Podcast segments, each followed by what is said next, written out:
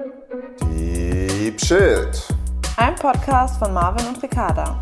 Wir reden über alles, was uns bewegt und hoffen auch dich damit zu bewegen. Schön, dass du mit dabei bist. Hallo und herzlich willkommen zu einer neuen Folge von Deep Shit. Heute haben wir zu Gast Julian Doms. Julian Doms ist Gründer von der Non-Profit-Organisation Protecting Wildlife. Sie setzen sich ein, um bedrohte Wildtiere zu schützen und bekämpfen Wilderei. Sie betreiben Aufklärungs- und Öffentlichkeitsarbeit an Schulen und engagieren sich für ein Wildtierverbot in Zirkussen. Julian ist außerdem Coach im Bereich Social Entrepreneurship an der Uni Kiel. Herzlich willkommen, Julian. Wir freuen uns, dass du da bist. Hi, ich freue mich auch, dass ich da bin, dass ich da sein darf, vielmehr. Vielen Dank für die ja. Einladung. Sehr, sehr gerne. Schön, dass es geklappt hat. Ähm, Vielleicht geben wir dir auch nochmal einen Moment, um äh, dich selbst vorzustellen. Äh, gerne in ein, zwei Sätzen, ansonsten auch in fünf bis zehn Sätzen, wie auch immer es dir liegt und äh, wie du es gerne hast. Ja, ihr habt ja schon einiges gesagt. Ich bin ähm, Gründungs- oder Social Entrepreneur Coach an der Universität Kiel. Ähm, das mache ich beruflich.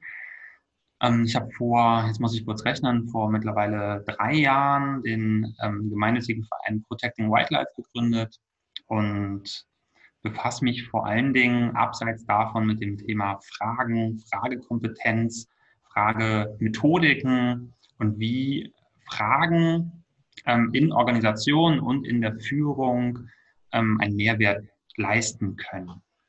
Mhm. Ja, vielen Dank dafür. Und auf das Thema Fragen werden wir auf jeden Fall später noch eingehen. Das finde ich super mhm. spannend. Ähm, wir fangen immer mit so einem kleinen Frage-Intro an, um einfach mal mehr über Julian privat quasi kennenzulernen.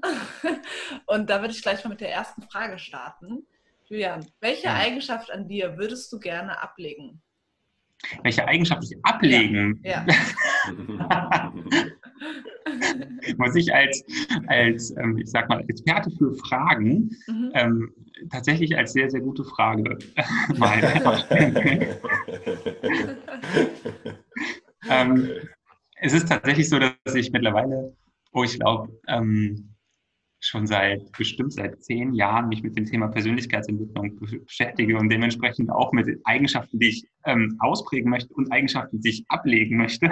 das ist ja immer so dass man versucht, das, was man mag, ähm, weiter auszubauen an sich und die Eigenschaften, die man vielleicht nicht so zu schätzen weiß, nicht, nicht so gut findet, mhm. ähm, die gerne äh, ablegen möchte. Und ich glaube, ich bin seit ungefähr zehn Jahren dabei, ähm, meine, ich, ich, ich nenne es mal, meine aufbrausende Art ähm, abzulegen und eher die Energie, die mich durch ähm, die, die sich durch Probleme und durch Dinge, die mich vielleicht gerade irgendwie etwas stressen oder etwas nerven, auf sinnvollere Art und Weise zu nutzen, als in die Luft zu gehen, sondern tatsächlich eine Lösung zu finden ähm, oder den Dialog zu suchen. Das passt wirklich äh, wie die Faust aufs Auge. Ähm, denn die zweite Frage lautet tatsächlich, ähm, was bringt dich denn so richtig auf Palme?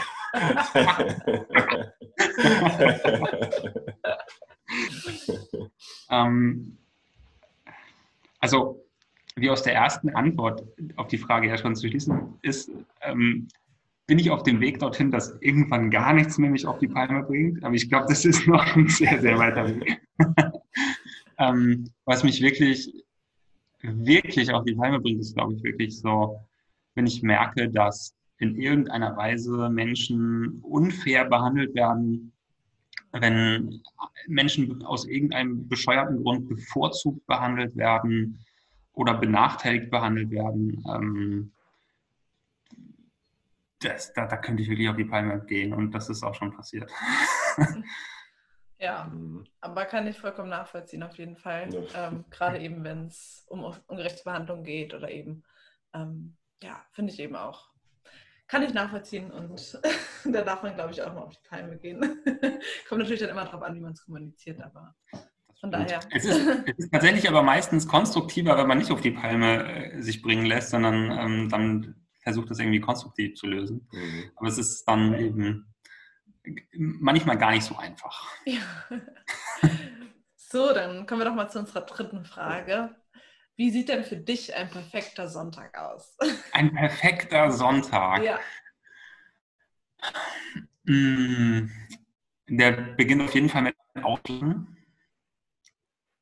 Dann gefolgt von, von einem Pfannkuchenfrühstück, definitiv. Pfannkuchen zum Frühstück, frisch gepresster Saft zum Frühstück, gemeinsam mit meiner Freundin und meiner, meiner Hündin ähm, den Tag verbringen, lange Spaziergänge draußen machen, im Wald oder am Strand. Ich wohne hier zum Glück äh, relativ nah an der Küste, an der Förde.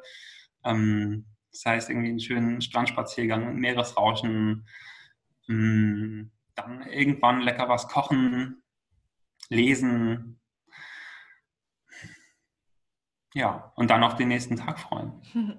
Hört sich ziemlich entspannt an, muss Ja, ich sagen. Also klasse. ich glaube, den Tag würden wir auch so verbringen, oder? Würde ich mitmachen. Ja. ja, ihr seid herzlich eingeladen. Ja, kommen vorbei.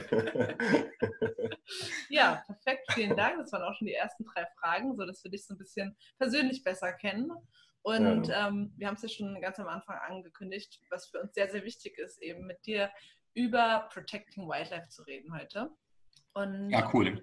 Genau, und weil wir einfach finden, dass es ein super wichtiges Thema ist und ähm, dass da für uns ist wichtig, dass einfach viele Leute davon Bescheid wissen. Und Hm. ähm, deswegen freuen wir uns, dass du dir auch die Zeit genommen hast, ähm, mit uns darüber zu sprechen.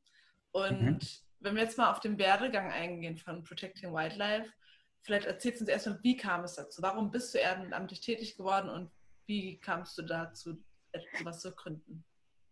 Ähm, ich glaube, auf die Frage, warum ich ehrenamtlich tätig geworden bin, kann ich so genau gar nicht mehr richtig antworten, weil ich schon viel, viel länger ehrenamtlich tätig bin, als Protecting Wildlife gibt. Also Protecting Wildlife ist ja noch ein sehr, sehr junger Verein. Wir sind jetzt drei Jahre alt, haben uns 2017 gegründet. Ähm, Ich war aber schon viele, viele Jahre vorher ehrenamtlich aktiv in ganz unterschiedlichen Organisationen und Vereinen und Initiativen. Mir war das immer wichtig, irgendwie was, ähm, was was dazu beizutragen, dass die Welt sich in irgendeiner Art und Weise verbessert. Also ich war immer viel in, in den Umweltschutz, äh, in der Umweltschutzszene unterwegs, im Tierschutz, in Tierrechte. Das war mir immer besonders wichtig.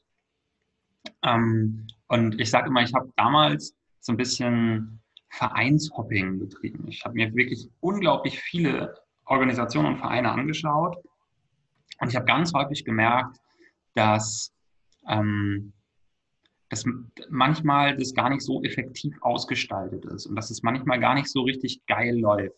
Also das waren ganz unterschiedliche Gründe. Bei den einen gab es dann irgendwie äh, so, so Machtproblematiken, dass einer das Lagen haben wollte und alle anderen mussten einfach nur noch gehorchen. Oder es wurden unfassbar, es wurde unfassbar mit Spendengeldern ähm, umgegangen und die wurden verspendet. Oder in Gruppen war es dann vielleicht so, dass man gar nicht so recht den Zugang zu einer festen Gruppe finden konnte. Auf jeden Fall habe ich mich ähm, früher oder später bei oder in allen Gruppen oder Organisationen nicht so recht wohlgefühlt und dachte, hm, irgendwie kann man das doch besser machen. Irgendwas war immer, was mich so nicht komplett zufrieden gemacht hat. Und gerade wenn man ehrenamtlich viel Zeit investiert und vielleicht auch sogar Geld, ähm, soll es ja Spaß machen. Also das ist ja der, der Hauptgrund, weshalb sich Menschen engagieren. Sie wollen Spaß haben, sie wollen was Gutes tun, neue Leute kennenlernen. Und wenn dann irgendwann doch immer wieder Frustration aufkommt, denkt man so, boah Mann, irgendwie muss das doch besser laufen können. Und vor, ich sag mal so ungefähr vor, vor vier Jahren habe ich vermehrt darüber mit, mit Freunden gesprochen, die in einer ganz ähnlichen Situation waren. Und wir haben festgestellt, hm, irgendwie sind wir alle in einer ähnlichen Situation. Wir sind alle so ein bisschen frustriert von den Ehrenamt, Ehrenämtern, die wir ausführen. Es muss doch irgendwie möglich sein, dass es eine Organisation gibt, wo nicht irgendwann die Leute frustriert sind. Und so wurde dann die Idee geboren, dass wir einen eigenen Verein gründen. Und es war gar nicht so von Anfang an klar, in welche Richtung das gehen sollte. Wir haben nur festgestellt, dass wir wollen was Eigenes machen. Und dann haben wir uns ganz strategisch angeschaut, welche Themen sind in Deutschland denn schon ähm, oder welche Themen sind, sind ähm, aktuell und wichtig zu bedienen und auf der anderen Seite, welche Themen sind schon stark abgedeckt durch andere Organisationen und Vereine. Und zwar einfach nur wichtig, dass wir irgendwo in diesem, in diesem Themenkomplex Umweltschutz, Tierschutz, Tierrechte uns bewegen wollen. Und wir haben dann festgestellt, dass sowas wie Massentierhaltung zum Beispiel ähm, Ist unglaublich wichtig, keine Frage, ist aber schon sehr, sehr stark abgedeckt durch ganz viele andere Organisationen, die sich dort engagieren. Und ähm, so war es auch mit, mit vielen anderen Themen.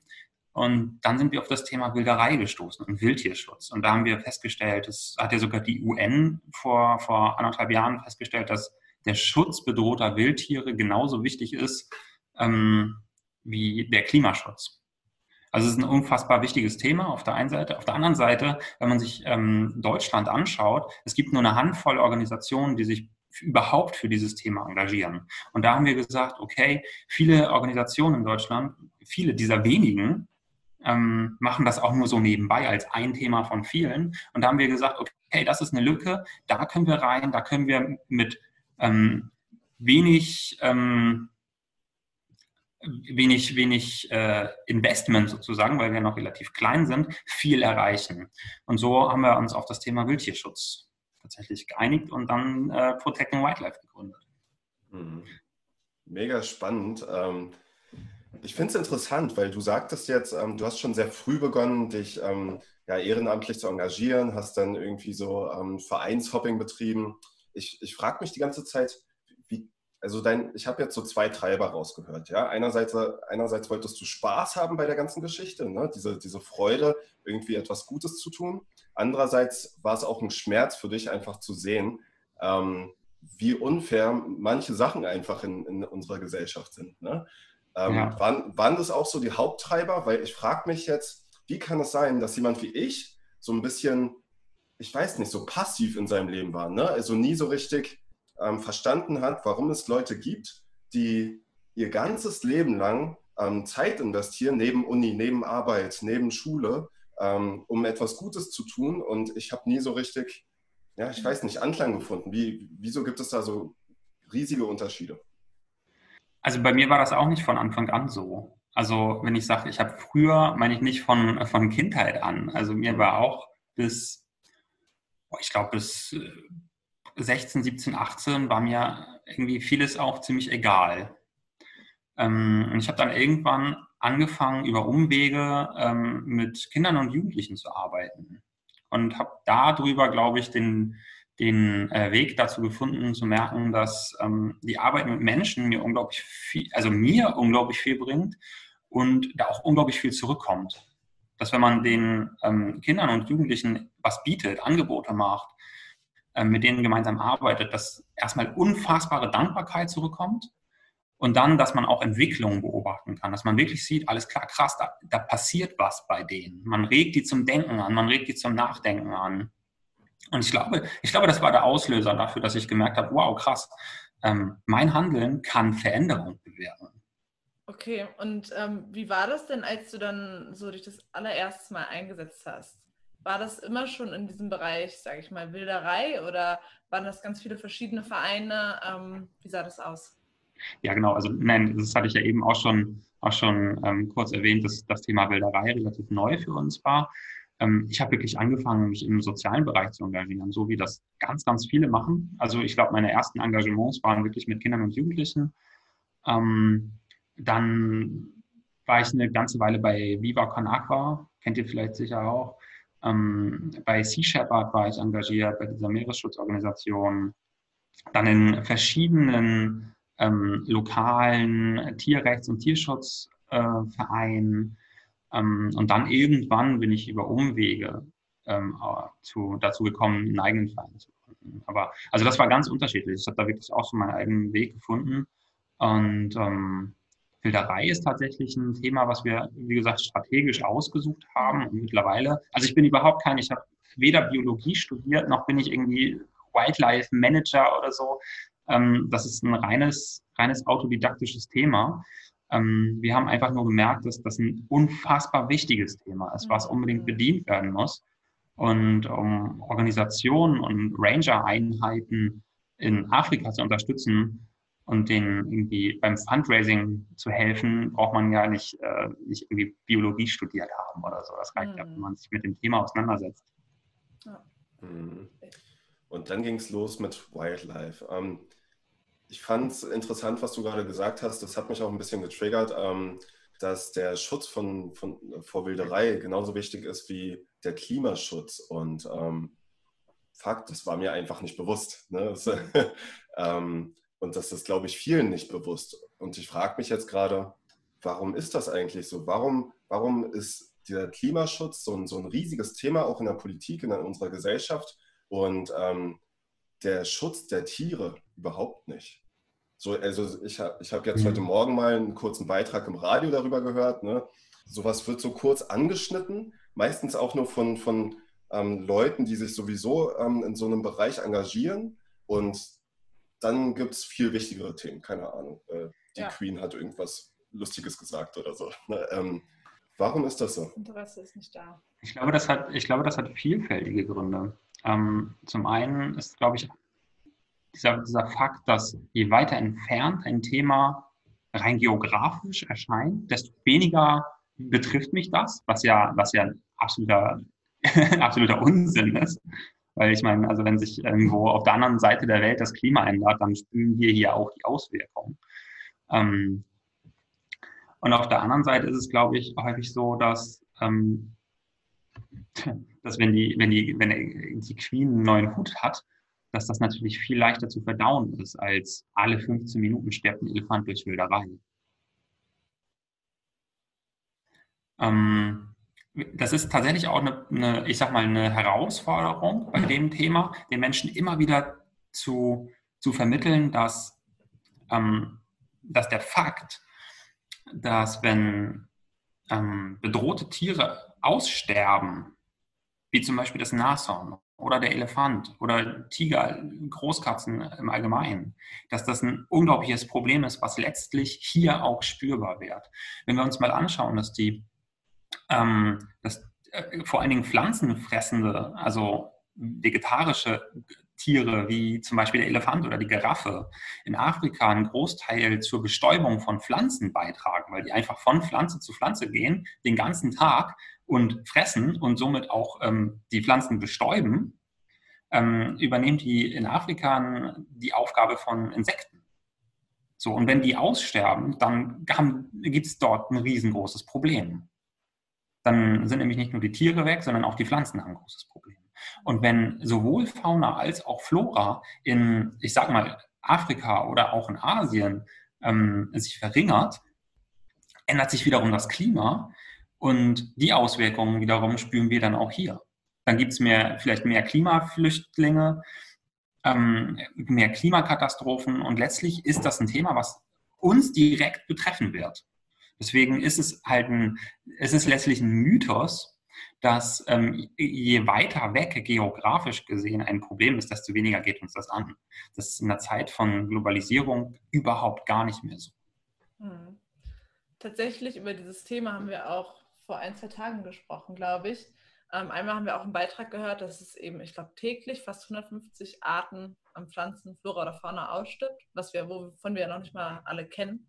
Also äh, Wahnsinn einfach, wenn man sich mal überlegt. Ähm, und dann eben auch, was das eben für Auswirkungen hatte, wenn man sich eben auch mal überlegt, was war das mit der Biene, was die Biene zum Beispiel für uns alles tut und wenn man überlegt, was eigentlich die Auswirkungen wären, also bei so einem kleinen Tier einfach. Und wenn man jetzt sagt, okay, Elefanten ähm, oder ähnliche Tiere sterben aus, ähm, ist das ein Wahnsinns, ja. Ja, Wahnsinns-Impact, den das auch auf uns einfach auch hat. Und ich glaube, das muss man sich mehr bewusst machen, weil ich finde es so interessant, was du ja vorhin auch gesagt hast. Man schiebt es immer gerne vor sich weg, wenn man eben denkt, okay, es ist, es ist, ich sehe es nicht, ich kriege das nicht mit, aber im Endeffekt, ja, es ist doch näher an einem dran, als man denkt. Ich sehe Absolut. auf jeden Fall auch die Punkte, die du gesagt hast, ähm, dass man sich so ein bisschen Scheuklappen aufsetzt, einfach weil es weh tut, sich mhm. damit zu beschäftigen. Mhm. Und gleichzeitig nicht nur die geografische Entfernung, sondern auch dass diese Ereigniskette so lang ist, dass man sich einbildet, ach naja, bis mich das erreicht, ähm, da habe ich noch ein paar Jahre oder das werde ich vielleicht gar nicht mehr erleben oder so. Ähm, und ja, das, das ja, stoppt die Leute wahrscheinlich so ein bisschen davor, sich damit mit dem Thema zu beschäftigen. Ja, absolut. Auf der anderen Seite muss ich aber auch sagen, wenn man Menschen das erstmal erklärt und denen das, das darlegt, dann ist es wirklich so, ähm, das ist ein Moment, den ich sehr, sehr berührend finde, ähm, wenn ich zum Beispiel Vorträge zu dem Thema halte, dass ich wirklich ähm, regelmäßig Menschen sehe, die, die das gar nicht fassen können. Also denen wirklich so diese Scheuklappen dieser Moment, wo die Scheuklappen abfallen, das ist ein unglaublich bewegender Moment. Und da kommt es auch regelmäßig dazu. Also ich hab, ähm, kann mich nicht daran erinnern, dass in einem meiner letzten Vorträge zu dem Thema kein Mensch saß, ähm, der, also nicht, nicht, nicht mindestens ein Mensch saß, der nicht geweint hat. So, hm. also es gab in jedem Vortrag jemanden, der, den das tief berührt hat. Und das sind, das sind Momente, die mich wiederum tief berühren, wenn ich sehe, wow, krass, das, ähm, das bringt was, was wir machen. Wir hm. berühren die Menschen mit dem Thema und bringen ihnen dieses Thema nahe und morgen wissen die das und erzählen das vielleicht sogar weiter. Mhm. Und so, somit verbreitet sich quasi diese Message, die wir, ähm, die wir verbreitet sehen möchten und das Engagement dann eben für die Tiere. Hey, hey, hey! Geil, dass du wieder eingeschaltet hast. Wir freuen uns mega darüber und hoffen, dir gefällt dieser Podcast. Kennst du schon unseren Instagram-Kanal? Wir nehmen euch täglich mit in unseren Alltag. Wir dokumentieren unsere Reise der Persönlichkeitsentwicklung und teilen unsere besten Learnings. Wenn du Lust hast, schau doch mal vorbei bei uns auf Instagram. Du findest uns unter deepshit-podcast und wir würden uns riesig freuen, wenn du uns einfach mal eine Nachricht mit deinem Feedback schreibst. Ähm, vielleicht, wo wir gerade eben dabei waren, bei deinen Vorträgen und die Message, die du verbreiten möchtest. Ähm, wir hatten ja, genau, eigentlich wollten wir den Podcast ein bisschen früher ansetzen. Dann hattest du aber gesagt, du hattest jetzt super spannende Projekte, die jetzt eben gerade neu anlaufen. Ähm, vielleicht kannst du uns ja mal so ein bisschen erzählen. Zum einen erstmal, ähm, wofür setzt ihr euch genau ein, wenn es eben um Wilderei geht? Wir hatten ja auch schon das Thema Elefanten eingesprochen. Und zum anderen eben, was sind so die Projekte, die ihr jetzt momentan ähm, gestartet habt? Also wir haben uns so als, als große Vision gesetzt, dass wir für eine Welt eintreten wollen, ähm, in der Wildtiere nicht von Menschen ausgebeutet werden. So, das ist das, ist das was, was über allem schwebt. So. Das werden wir natürlich alleine nicht erreichen, aber das ist ein, ein strebsames Ziel ähm, und eine, eine glaube ich, sehr, sehr ähm, gute Richtung. Und das umfasst natürlich sehr viel. Unser Fokus liegt darauf, ähm, Wilderei zu bekämpfen, weil Wilderei ähm, illegaler Wildtierhandel, das hängt ja alles miteinander zusammen. Also ich sage zum, ich mache das mal am Beispiel des Tigers. Ähm, der Tiger, also vor, vor 100 Jahren zum Beispiel gab es noch 100.000 freilebende Tiger. Ähm, heute sind es weniger als 4.000 auf der ganzen Welt. Weniger als 4.000 freilebende Tiger auf der ganzen Welt. Ähm, das sind so wenige, dass die Wilderer die gar nicht mehr finden können. Ähm, und der Grund, weshalb zum Beispiel der Tiger oder eben auch andere ähm, wilde Tiere gejagt werden, ist, dass bestimmte Körperteile von denen, ähm, jetzt wird es tatsächlich kurz mal ein bisschen eklig, bestimmte Körperteile von denen werden zu bestimmten Zwecken auf dem Schwarzmarkt verkauft. Beim Tiger zum Beispiel wird aus den Knochen Tigerwein gemacht. Total absurd, aber dieser Tigerwein, ähm, das ist in, in der traditionellen chinesischen Medizin ähm, hat das zum Beispiel den, den ähm, vermeintlichen Nutzen, ähm, dass es potenzsteigernd ist, dass es bestimmte Krankheiten ähm, heilen soll, wie Krebs und wie AIDS und ähm, es soll die Libido steigern und so weiter und so weiter. Das ist natürlich alles Quatsch. Es ist medizinisch längst bewiesen, dass das überhaupt keinen ähm, keinen sinnvollen medizinischen Nutzen hat. Ganz im Gegenteil, das ist, kann sogar Krankheiten verbreiten. Ähm, aber das ist der Grund, weshalb die Tiere gejagt werden. Und beim Tiger zum Beispiel ist es jetzt so, dass es so wenige Tiger in freier Wildbahn gibt, dass die Wilderer sagen, ja, okay, ähm, wir müssen irgendwie uns einen anderen Weg suchen. Okay, ähm, nehmen wir halt Löwen. Gut, die Tiger sind dann, es gibt jetzt irgendwie noch 3900 freilebende Tiger auf der Welt. Ähm, Löwen gibt es noch ungefähr 24.000. Die Wilderer sind jetzt ähm, darauf übergegangen, äh, Löwen statt Tiger zu jagen. Ja, was wird denn mit der Löwenpopulation passieren? Äh, genau das Gleiche. Das ist wirklich systematische Ausrottung, ähm, weil einfach Unmengen Geld mit diesen illegalen Tierprodukten gemacht wird.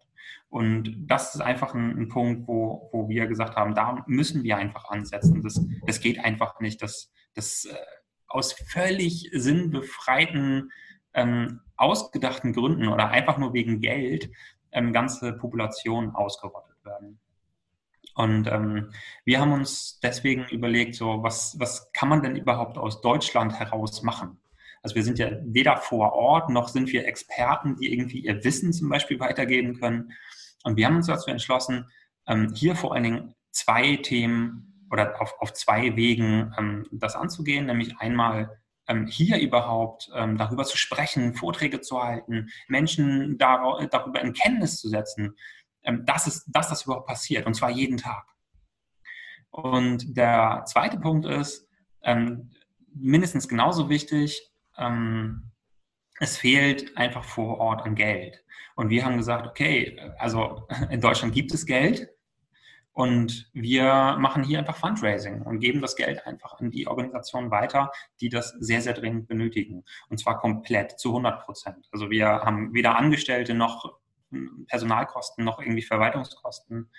Ähm, wir machen das einfach, äh, ja, geben einfach so viel Geld, wie nur irgendwie möglich ist, an die Organisation weiter. Und da haben wir uns drei, vor allen Dingen drei Kooperationspartner und zwei in Afrika, einen in Deutschland gesucht, ähm, mit denen wir zusammenarbeiten. Das eine ist äh, Chengeta Wildlife.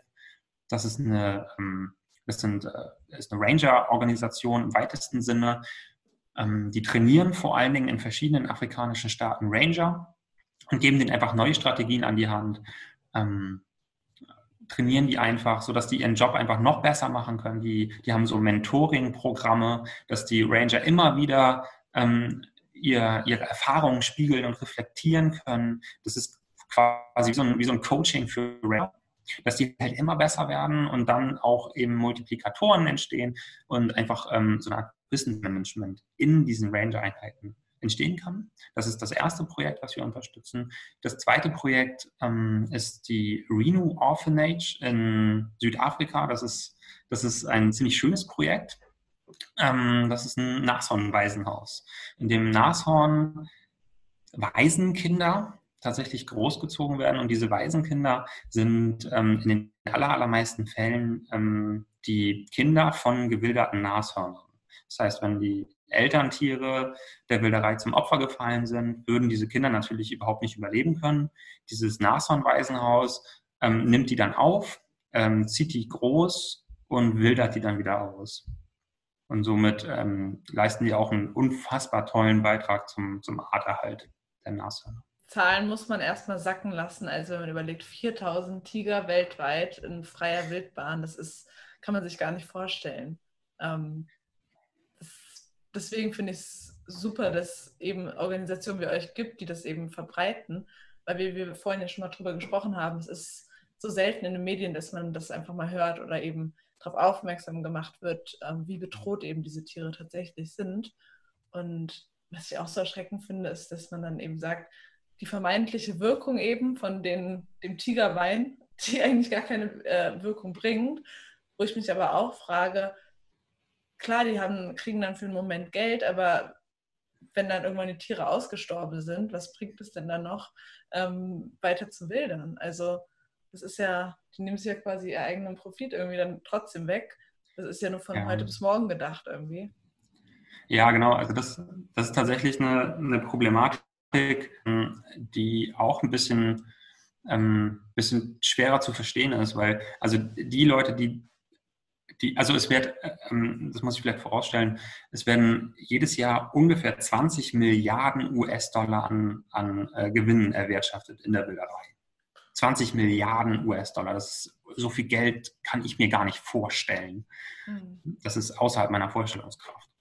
Ähm, aber diejenigen, die das Geld tatsächlich verdienen, das sind wirklich, ähm, das sind, das sind quasi Hintermänner. Das sind wirklich mafiöse Strukturen, die äh, systematisch Schwarzmärkte aufbauen ähm, und vor allen Dingen dann in, in asiatischen Ländern diese Produkte wirklich systematisch auch verkaufen. Und die, das ist so ein bisschen wie das, wie, wie ein Offline-Darknet.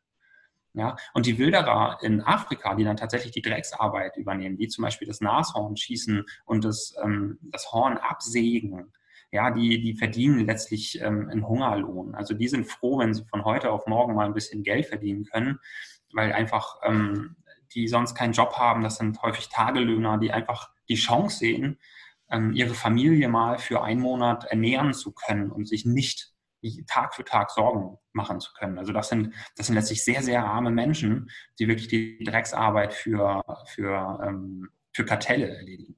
Super hart ähm, dahin zu hören tatsächlich. Also ich habe die ganze Zeit so, so einen inneren Schmerz und ja, ich finde es krass, du beschäftigst dich jetzt mit sehr schweren Themen. Und ähm, du hast gerade erwähnt, ne? also die, die Wilderer selbst, die sind eigentlich auch nur, ähm, die werden auch nur ausgenutzt, äh, die Not am Mann, ähm, die haben kaum Geld. Ähm, letzten Endes sind es maf ähm, mafiöse Strukturen dahinter. Ähm, du beschäftigst dich mit Themen wie Nashörnern werden irgendwie die Hörner abgeschnitten, Tiger werden ausgerottet.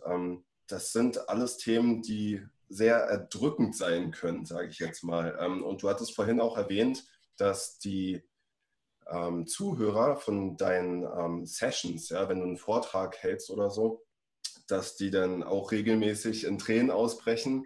Und ähm, ich frage mich gerade, wie gehen, wie gehen denn die Zuhörer damit um? Und vor allen Dingen aber, wie gehst du damit um, so viel Elend den ganzen Tag zu sehen? Das ist auch wieder eine gute Frage. Ähm, also ich glaube, es ist wichtig, sich nicht zu sehr in diesen egal ob das jetzt Wilderei ist, es gibt so viel Elend auf der Welt, es kann, es kann, kann jedes Thema sein. Ich glaube, es ist wichtig, wenn man sich für etwas engagiert, für eine Änderung einsetzt, dass man sich nicht in dem, in dem Schlechten ähm, ertrinken lässt. So.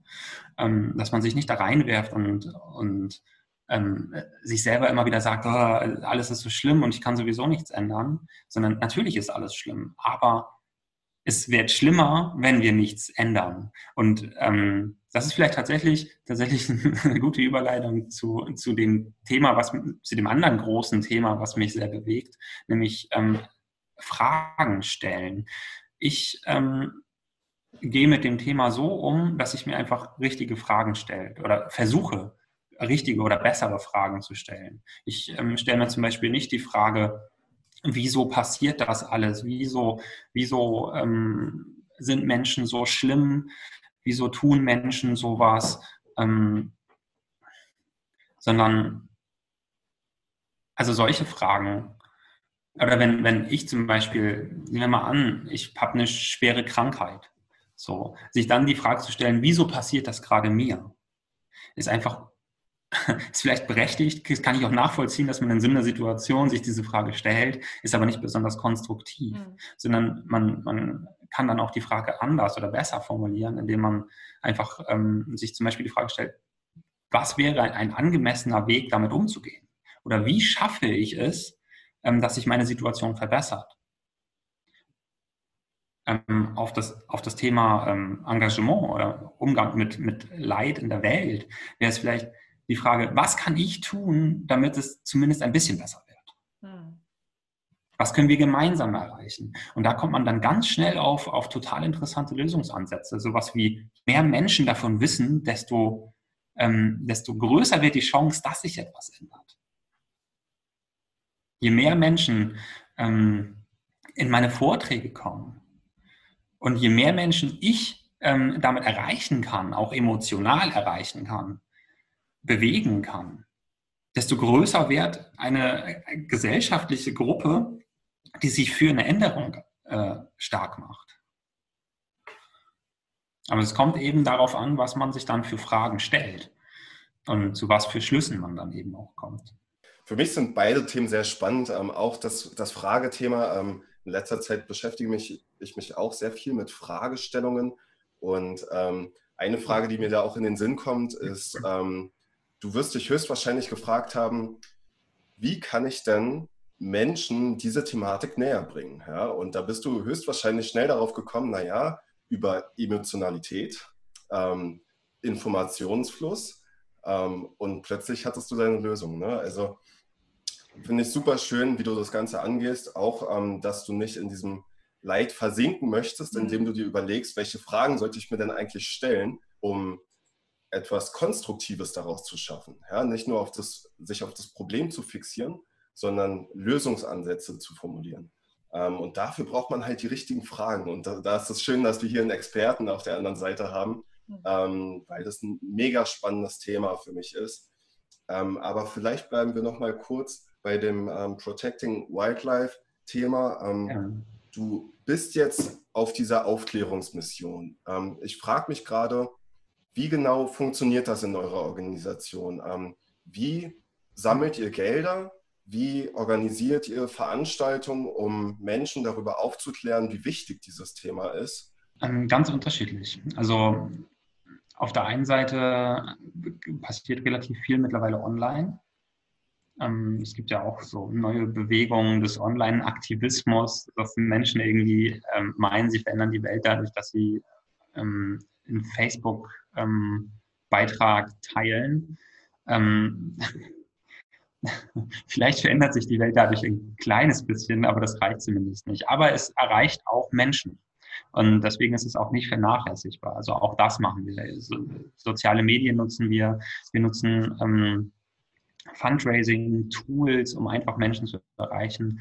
Ähm, was jetzt natürlich äh, gerade aufgrund der Corona-Krise wegfällt, sind Veranstaltungen, auf denen wir Vorträge halten können, auf denen wir Infostände haben. Das ist eigentlich eins unserer, unserer ähm, Steckenpferde oder Hauptaugenmerk äh, merke ähm, in der Aufklärungsarbeit, dass wir einfach ähm, auf so vielen Veranstaltungen, Straßenfesten, ähm, Wintermärkten und so weiter unterwegs sind, dort Infostände haben und einfach mit den Menschen ins Gespräch kommen, denen auf, auf sehr positive Weise dieses Thema nahebringen und gleichzeitig auch ähm, Gelder generieren. Also wir haben tatsächlich einen ganz, ganz schönen Weg gefunden, äh, Gelder zu generieren, indem wir Merchandise verkaufen, teilweise selbst gemacht, teilweise wirklich hochwertige Fairtrade und Bio. Ähm, Kleidung, Pullover, T-Shirts mit schönen Motiven. Ähm, und die Leute sehen das dann an den Ständen und sagen, oh, das ist aber ein schönes T-Shirt zum Beispiel oder eine schöne Mütze. Ähm, und wenn wir denen dann erklären, dass sie, wenn sie das kaufen, was Gutes tun und ähm, dass sie damit vielleicht sogar Leben retten können, haben wir den Menschen auf sehr, sehr positive Weise dieses Thema auch nahegebracht. Wir zeigen zum Beispiel keine, keine Bilder von toten Tieren oder,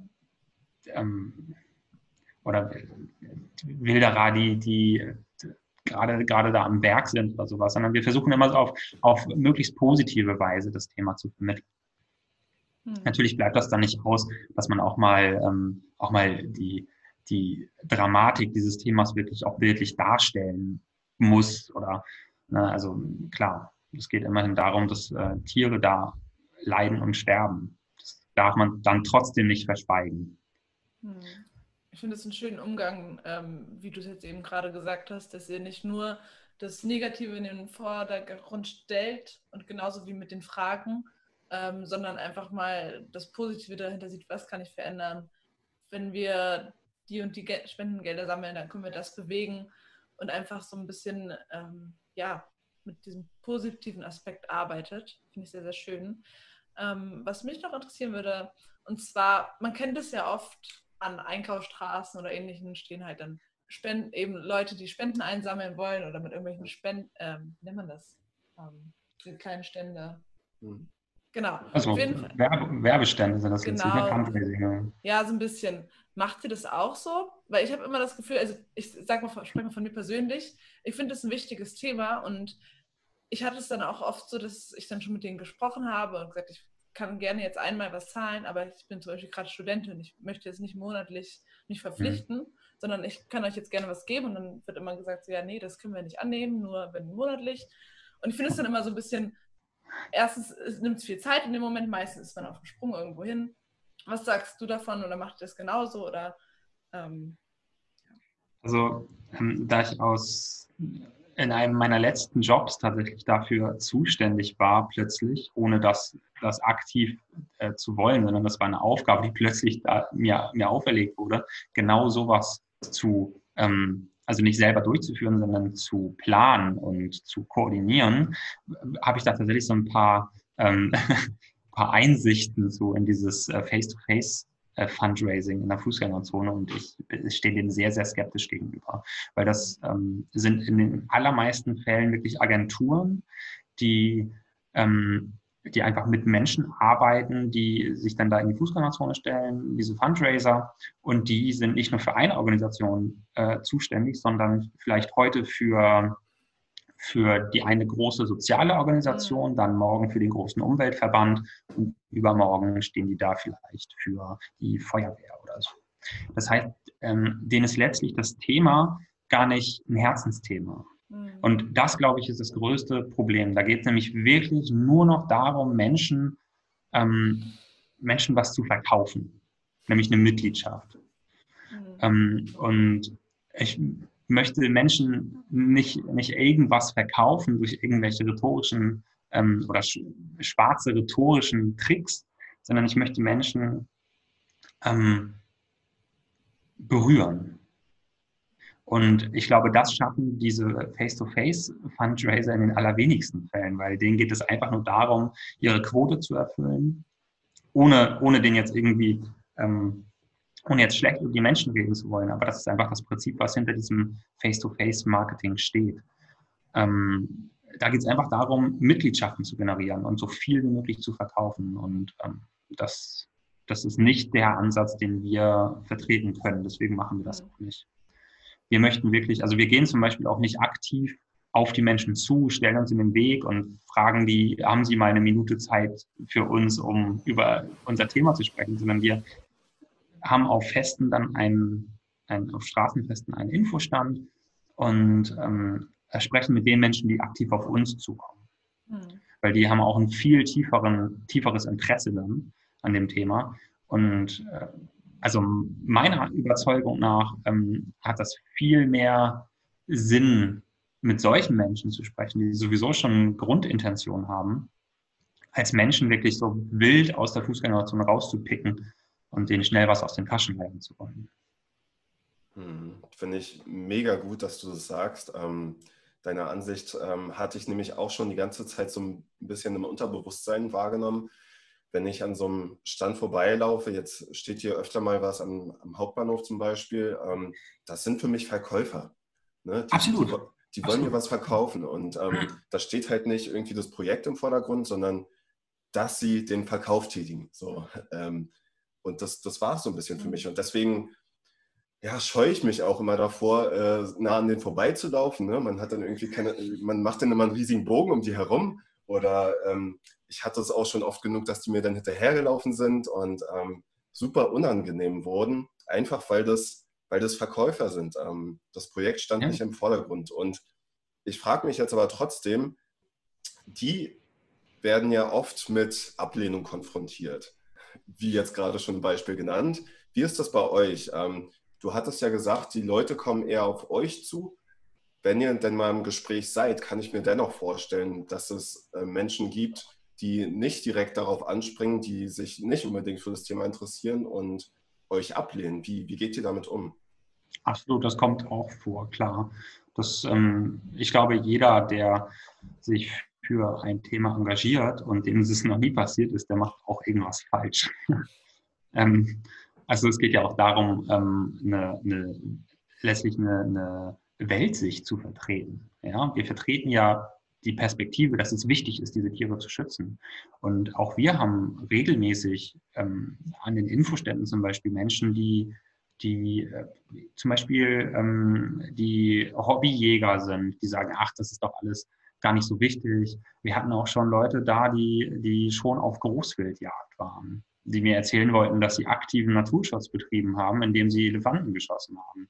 Und ich frage mich dann so, wo ist denn der Naturschutz dabei? Ähm, die sind dann der Meinung, dass ähm, Trophäenjagd so passiert, dass ja nur die kranken Tiere geschossen werden und die gesunden Tiere dann ein mehr mehr Verbreitungsgebiet haben und wieder, ähm, dass, dass letztlich auch keine Tiere, die, die zeugungsfähig sind, ähm, geschossen werden, ähm, sondern nur, nur alte und kranke Tiere. Das ist natürlich totaler Unsinn, weil bei der Trophäenjagd das ist ja ein bisschen unterschiedlich als bei der Wilderei. Bei der Trophäenjagd kaufen halt tatsächlich Menschen, Jäger sich da ein, bezahlen dann 20.000 Euro und dürfen dann Elefanten schießen. Und dabei geht das dann einfach nur darum, die größte Trophäe zu haben. Also den größten Rüssel, die größten Ohren, die größten Stoßzähne. Und das sind garantiert äh, in den seltensten Fällen kranke und alte Tiere. Ähm, wie gehen wir jetzt damit um? Ja, klar, also ähm, es bringt natürlich wenig, dann diese Menschen anzuschreien oder anzupöbeln, sondern wir versuchen auch mit diesen Menschen ganz normal zu sprechen. Und was mir vor allen Dingen wichtig ist, ist die Intention bei denen dahinter zu verstehen. Also wieso sind die der Meinung, aus welchem Grund sind die der Meinung, dass sie da aktiven Naturschutz betreiben? Mhm. Und ich versuche das dann immer zu verstehen und nachzuvollziehen, weil, also die, haben, die, die werden ja aus ihrer Perspektive heraus einen guten Grund haben, das zu glauben. Ähm, und der zweite wichtige Punkt dabei für mich ist, ähm, zu verstehen, wieso die unseren Ansatz für falsch halten. Ähm, mir ist einfach immer wichtig, mit den Menschen ganz normal zu sprechen und ähm, ich bin mir durchaus bewusst, dass man zum Beispiel einen gefleischten Trophäenjäger nicht davon überzeugen kann, dass er einen falschen Ansatz hat und dass wir das Richtige machen. Darum geht es ja auch gar nicht. Es geht einfach nur darum, gegenseitiges Verständnis zu haben und einander zu lernen, glaube ich auch. Und ähm, im Idealfall geht er dann nach Hause und denkt einfach nochmal drüber nach, ob das vielleicht wirklich Naturschutz ist. Hm. Hattest du da schon mal ein Erlebnis, wo du mit so jemandem eben in Kontakt getreten bist und dann gemerkt hast, okay, da verändert sich gerade irgendwas in seiner Denkweise? ja, tatsächlich. Also jetzt nicht mit, mit äh, Trophäenjägern, davon gibt es ja zum Glück auch in Deutschland gar nicht so viele. Ähm, aber wir haben letztes Jahr ähm, relativ viele äh, Demos organisiert vor Zirkussen mit Wildtieren. Auch das ist ein Thema, was uns sehr am Herzen liegt, dass einfach äh, auch im Zirkus ähm, Wildtiere ausgebeutet werden und wir hatten ähm, letztes Jahr vor, vor allen Dingen vor Zirkus Krone viele Demos organisiert. Und äh, also wirklich mit, mit mehreren hundert Leuten teilweise. Und da sind natürlich auch die ganzen Besucher gehen dann an den Demonstranten vorbei. Ähm, und wenn man dann ins Gespräch kommt, ähm, hat man ja auch die Chance, dann seine Sichtweise darzulegen. Und wir haben vor allen Dingen vom Zirkus tatsächlich einige Menschen davon überzeugen können, dass das, was, was sie gerade vorhatten, ähm, nämlich in den Zirkus zu gehen, dass es, ähm, dass es falsch ist. Dass es, dass es Tierleid unterstützt. Und ähm, mir ist es schon häufiger passiert, dass da Menschen gesagt haben, ja, krass, ihr habt recht, ich habe da noch nie drüber nachgedacht, wow. Ähm, und die haben dann wirklich ihre Karten nicht eingelöst und sind dann nach Hause gegangen. Ähm, noch krasser war, als sich Menschen einfach zu uns dazugestellt haben und gesagt haben, wow, also ähm, danke für das Gespräch. Ich finde richtig, was ihr macht. Ähm, gebt mir mal ein Demoschild. Das ist natürlich besonders schön, wenn man wirklich ähm, dann direkt jemanden überzeugen kann, ähm, für, die, für die gute Sache einzustehen. Ist aber tatsächlich ähm, eine Seltenheit, sage ich mal. Häufig ist es so, und das ist das, worauf wir vor allen Dingen bauen, dass wir Menschen zum Nachdenken anregen, dass wir einen Impuls von mehreren geben, die Menschen langsam in einen Prozess des Nachdenkens ähm, bringen. Wenn die das dann nochmal und nochmal hören, ähm, vielleicht, vielleicht bewegt sich dann was in denen. Hm. Jetzt hast du es gerade angesprochen. Ähm, das haben wir auf deiner Webseite nämlich auch entdeckt, dass ihr euch ähm, damit beschäftigt, ähm, Zirkusse davon abzuhalten, ähm, weiterhin Tiere ähm, auszunutzen. Ähm, vielleicht, weil ich kann mir vorstellen, es wird einige Zuhörer geben, die immer noch in den Zirkus gehen. Ähm, vielleicht erläuterst du einfach mal für uns und für die Zuhörer, warum das Ganze falsch ist. Ja, sehr gern. Ähm, also ich halte das für ein Ausbeutungsverhältnis von Wildtieren. Denn wenn man sich vorstellt, wo diese Tiere ursprünglich herkommen, ist klar, dass die ähm, nicht, nicht, ähm, nicht ursprünglich zumindest aus dem Zirkus kommen, sondern immer aus der Wildnis entnommen wurden. Natürlich ist es mittlerweile so, dass die meisten, die aller, allermeisten Tiere, die im Zirkus jetzt äh, leben, ähm, auch dort geboren sind. Das ändert aber nichts daran, dass die Elterntiere oder die Elterntiere der Elterntiere irgendwann aus der Wildnis, und zwar sehr, sehr gewaltsam, entnommen wurden. Das ist der Punkt 1. Der Punkt 2 ist, ähm, Tiere machen das nicht freiwillig. Tiere werden dazu genötigt, diese Kunststückchen dort aufzuführen.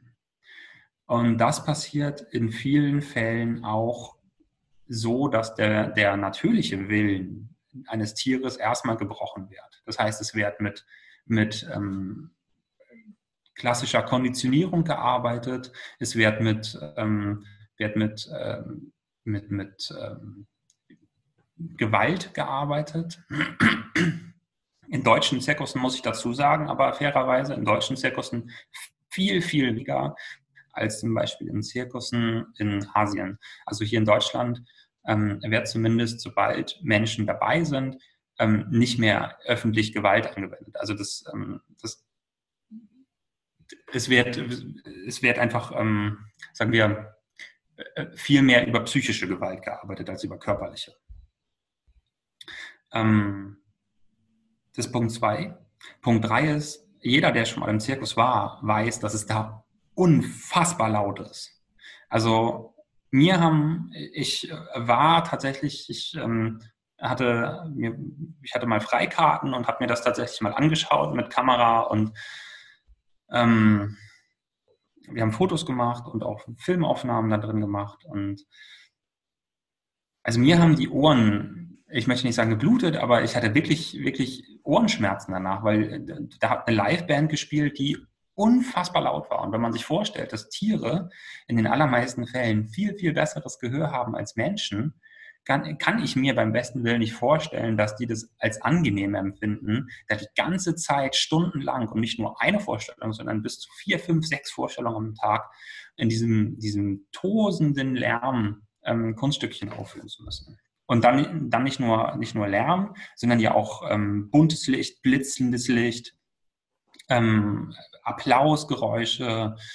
Ähm, das ist einfach eine absolut unnatürliche Umgebung für Tiere, in der sie sich nur aufhalten, weil sie keine andere Möglichkeit haben, wenn sie nicht das tun, was der Dompteur sagt oder den, den ähm, abverlangt, dann müssen sie damit rechnen, dass sie zum Beispiel kein Futter bekommen oder dass sie eingesperrt bleiben.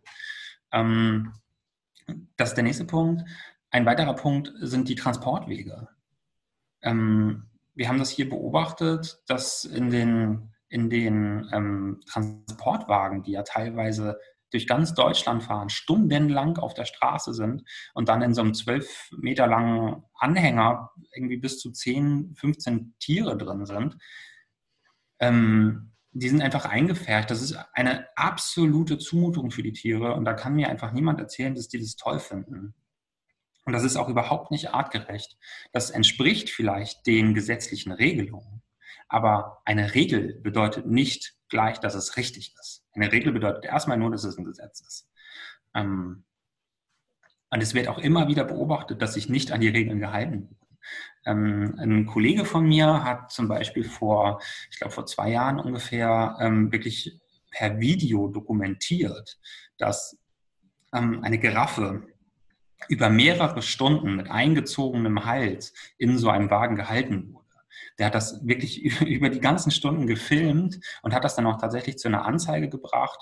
Das Veterinäramt hat das untersucht, die Staatsanwaltschaft hat das untersucht und es wurde tatsächlich anhand des Videomaterials auch ähm, also der Zirkus wurde tatsächlich dann auch verurteilt oder der, der Zirkusbesitzer.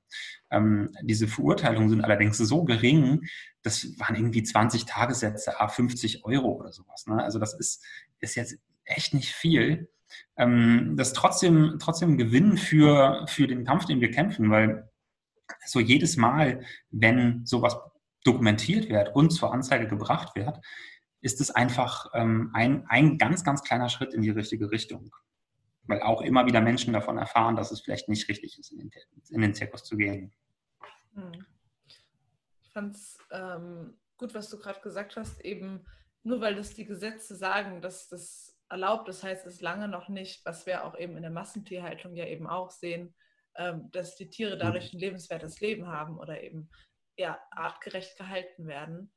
Und ähm, das ist mir auch gerade nochmal durch den Kopf gegangen, wenn man ja überlegt, Zirkusse, die ziehen ja wirklich teilweise täglich von Stadt zu Stadt und deren Auftritt, gerade so zur Weihnachtszeit oder ähnliches, um da von einem Auftritt zum nächsten ähm, zu kommen, teilweise an einem Wochenende in zwei verschiedenen Städten. Also das heißt, wenn man sich mal überlegt, wie viel Zeit diese Tiere tatsächlich dann in diesen Transportwegen verbringen, ähm, ja, Wahnsinn. Einfach. Erschreckend definitiv. Und ähm, absolut. Deswegen, und es ist ja auch immer so, wie man sagt, so wo kein Kläger, da ist auch kein Angeklagter.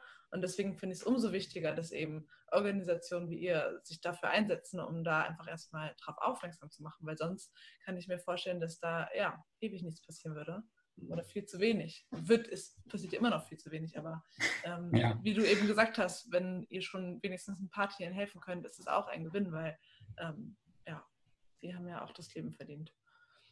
Absolut, genau. Kann ich eigentlich nichts mehr hinzufügen. Absolut gesagt, ja. Ja, vollkommen. Jetzt sieht man ähm, des Öfteren mal so auf Instagram und Co. Naja, Urlaubsbilder, ähm, Südostasien, Thailand, Bali, ähm, von Menschen, die ähm, ganz viel Spaß mit kleinen Elefanten haben, äh, zusammen mit den Baden, auf ihnen reiten. Und das, das hat immer so einen, so einen bitteren Nebengeschmack für mich, ähm, wenn ich mir sowas ansehe. Ne? Also sieht ja im ersten Moment immer schön und äh, sieht so aus, als würde sich der Elefant freuen. Und ähm, die, die Menschen haben auch das Gefühl, dass sie etwas Gutes tun, wenn sie den Elefanten da streicheln und so. Was sagst du, was hältst du von dieser ganzen Thematik von ähm, Reisen um zusammen mit Tier, exotischen Tieren ähm, Zeit zu verbringen. Weil ich kann mir auch vorstellen, dass genau diese Tiere halt ähm, nicht nur physisch, sondern auch mental darauf konditioniert sind, das zu tun, was der Tourist von denen am liebsten hätte. Ja, ähm, also ich finde immer die, den Gedanken ganz schön oder die Frage, die man sich dazu stellen kann, wie würde ich mich fühlen an deren Stelle? Wie fände ich das als zum Beispiel als Elefant? Tag für Tag für Tag für Tag mit zusammengeketteten Füßen auf heißen Teerstraßen die ganze Zeit Menschen rumzuschleppen. Ähm, Elefanten sind ja durchaus, äh, ich sag mal, sehr, sehr großherzige Tiere und sehr, sehr soziale Tiere. Also Elefanten sind ja die größten Säugetiere an Land und man sagt ihnen ja nach, dass sie nichts vergessen. Also die sind durchaus sehr, sehr klug und sehr, sehr sozial. Die leben ja wirklich in unfassbar ähm, engen sozialen ähm, Verhältnissen zusammen. Und Punkt eins ist, dass bei diesen ganzen Tourist, äh, diesen ganzen touristischen Attraktionen die Elefanten ja von ihrer sozialen Familie getrennt werden. Die werden da wirklich rausgerissen und haben dann im Dienste der, der, der Tourismusindustrie zu arbeiten. Das ist ja der Punkt eins, dass sie erstmal, die werden ja aus ihrer Familie rausgerissen. Punkt zwei ist, dass sie das ja nicht freiwillig machen. Ähm, das heißt, auch hier passiert wieder dieser, dieser ähm, Gewaltakt des Brechens des Willens des Elefanten. Und ähm, da das ja meistens, meistens in, in Asien stattfindet, dieser, dieser Wildtiertourismus, ähm, gibt es ja ganz, ganz andere Gesetzeslagen als hier in Deutschland. Ich habe schon gesagt, dass hier in Deutschland wenig körperliche Gewalt angewendet wird. Ähm, das ist dort durchaus anders. Also ähm, Elefanten, die in der Tourismusbranche arbeiten, haben mit sehr, sehr großer Wahrscheinlichkeit sehr, sehr große physische und psychische Gewalt erlebt. Und zwar nicht nur einen Tag, sondern über eine sehr, sehr lange Zeit, damit die das überhaupt ertragen oder über sich ergehen lassen vielmehr. Was der Elefant nämlich natürlicherweise machen würde, wenn, wenn ein Mensch ihm zu nahe kommt, ähm, ist das, was, was Menschen auch machen würden, wenn sie eine Gefahr wittern. Nämlich entweder kämpfen oder fliehen. Ähm, ein Elefant würde wahrscheinlich äh, in den allermeisten Fällen, weil er einfach groß und schwer und stark ist, kämpfen. Ähm, da hätte der Mensch dann wenig Chancen.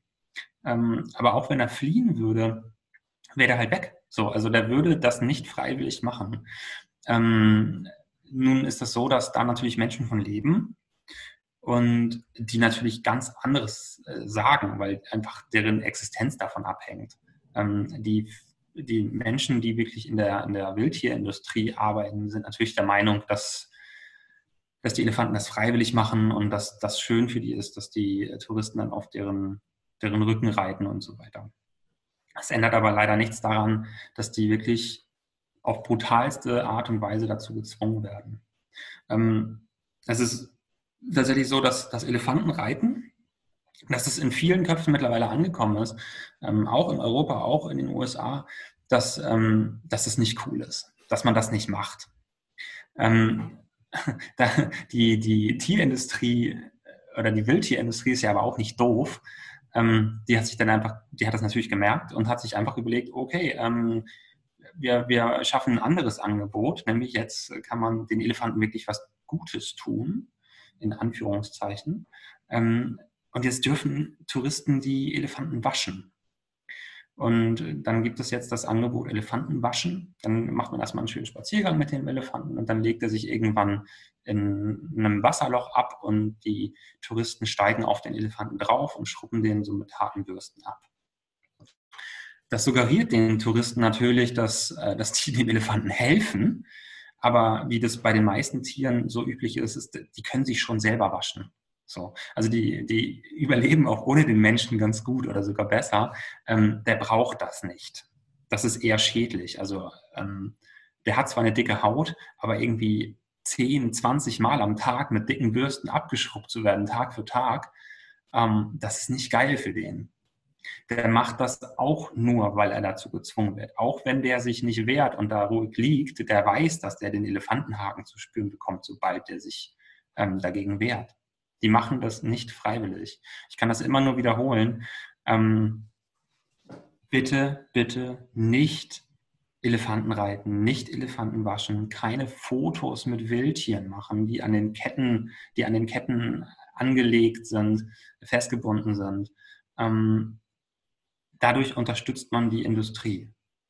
Also diese, diese ähm, Wildtierindustrie existiert nur, weil Touristen da Geld rein investieren und unbedingt das Foto mit dem Tiger haben wollen, auf dem Elefanten reiten wollen und so weiter. Das geht ja so weit, dass, dass, ähm, dass Tiger zum Beispiel betäubt werden. Also die werden wirklich sediert, also dass die einfach nur noch in so einem Dämmerschlaf sind, dass sie gerade mal ihre Augen öffnen können, damit Touristen Fotos mit ihnen machen können. Und da muss man sich mal vorstellen, was das für ein Leben sein muss, wenn du jeden Tag sediert wirst. Wow. Also, ja, heftig. Gerade was du auch gesagt hast, dass eben es wird einem als Tourist, als Nichtswissender, sage ich mal, eben suggeriert, das ist auch noch gut, du tust hier was Gutes, du gibst eine Unmenge von Geld aus und ähm, hast gar keine Ahnung, was da im Hintergrund eigentlich abgeht.